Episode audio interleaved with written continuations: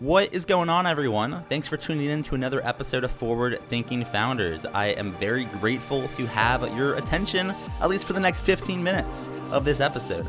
Forward Thinking Founders is a podcast where I interview pre-seed and seed stage founders about their products, what they want to build into the world, and why. We dive into how they spend their time, what's their vision, what's the origin stories, all these things, so you can learn all about what's coming tomorrow. Because these companies haven't hit critical scale yet. Yet. Most of them haven't hit product market fit.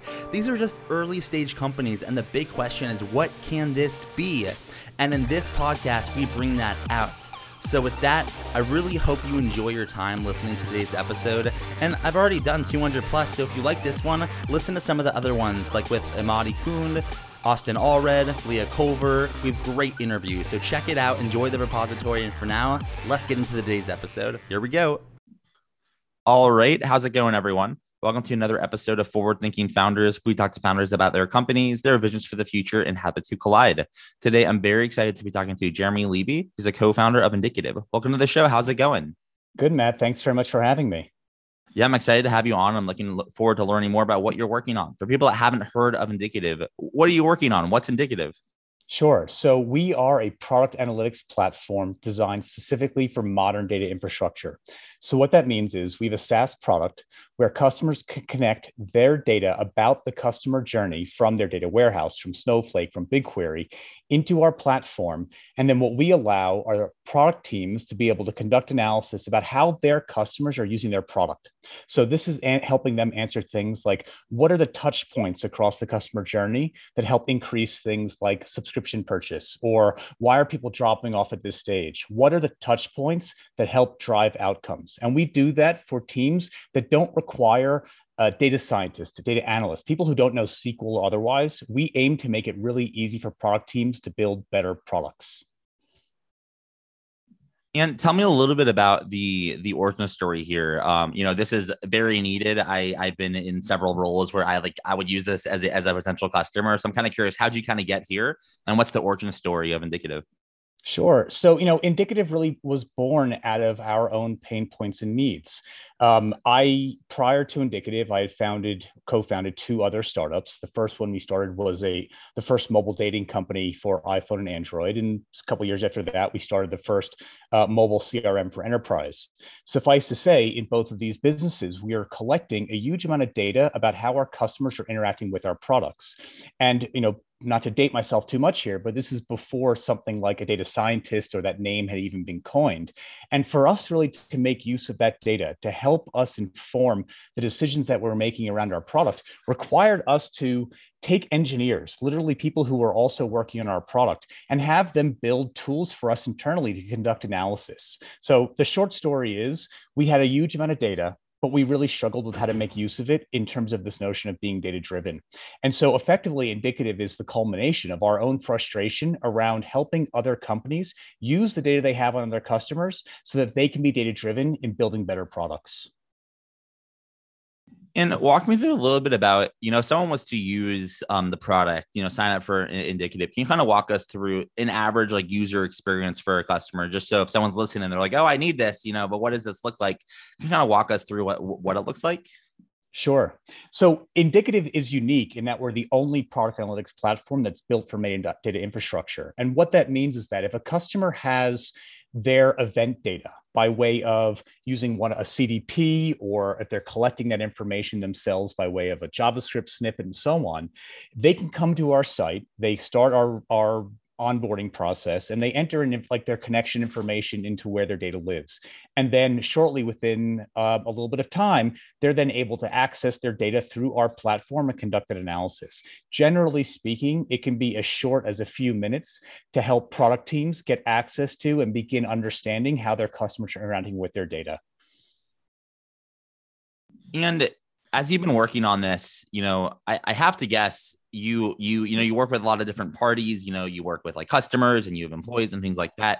And I, I think that sometimes it's hard to know where to spend your time um, when you're get, getting pulled in so many different directions. So a question I have for you is, how do you know what to, when you wake up, you know, when you woke up today, other than knowing you're doing this podcast, like, how do you know how to spend your time? I mean, ultimately, how do you know what to focus on on a day to day when like this changes? It's a moving goalpost every day for a founder. So, you know, that's a great question. You know, as a founder and corresponding to different stages of the business, my role changes. When we first launched the company, I had started very heavily in focusing on helping build our initial prototype, our initial M V P. As time shifted there and we sort of achieve product market fit, I shifted more to operationalizing and scaling. As we've gotten bigger now and we've brought on people um, in those roles, in operations roles and so on, I have found now that my time has shifted much more back to helping to build our product and execute on our product vision. Um, you know, every founder will tell you effectively what's great about starting a company, and also want to be horrible about starting a company, is that you have to sort of be a jack of all trades at different stages of the business. And I, I love that aspect, and that's why I I've been doing startups for so long. It's just, I, every day can be something different. Um, but what I love about it is that I can see very tangibly how the areas that I focus on make progress within our business. And that's very satisfying. And then, you know, you mentioned you've done two companies, or at least two companies before this. Um, wh- what have been some learnings that you've had this third time around? You know, not every company is the same, right? This, I'm sure there's things you've had to learn, as, as any entrepreneur does. What what have you learned this time around? And, um, you know, about either the market, building products, the, the market, you know, what, what do you think? Yeah, I mean, it, it's almost overwhelming how many things that I've done wrong in the past that I've learned from to do better. I think if I sort of zoom up my collective experience, what I would sort of tell myself ten years ago is that it's, and I would tell this to any startup founder, which is that it's really important to trust your gut. There's a lot of information out there on the internet about best practice and startups do this, are successful, and all of that stuff is valuable to sort of put into your mental model from a decision-making process. But at the end of the day, if you're a startup founder in a certain industry, in a certain ecosystem, nobody is going to know that ecosystem better than you. No one's going to know your business and what you've tried and what works better than what you do. And, you know, I've been very lucky in that I've had great mentors along the way to help guide me. But at the end of the day, my gut has proven to be right more often than not. And I wish in retrospect, I had had more confidence to follow my own instincts in terms of the decisions that I make. Um, and then the second one I would say is, you know, more often than not, you look at a lot of decisions that are in front of you as very consequential. You think, oh, you know, we have this big decision, and either we go left or we go right, and you know, it's it's you know, it's putting us on this path, and we have to make the right choice. And you end up spending a lot of time deliberating about that decision. And the other point I've learned is that it's really just important to be decisive. You know, it's much better to make a quick decision and be wrong about it than to spend weeks and weeks and weeks trying to figure out the right answer, only then to make the decision, because that lack of time, that indecision, is wasteful. And so, you know, the two points I would say is trust your gut and be decisive. Yeah, I I I love the uh, I mean, I love both points, but like the trust in your gut, this is something that even me, like I'm I'm early in my overall entrepreneurial journey, but like even I've looked back, you know, two, three years ago, I'm like, oh, shoot, you know, I should have trusted my gut more. So I think that's super, super valuable advice.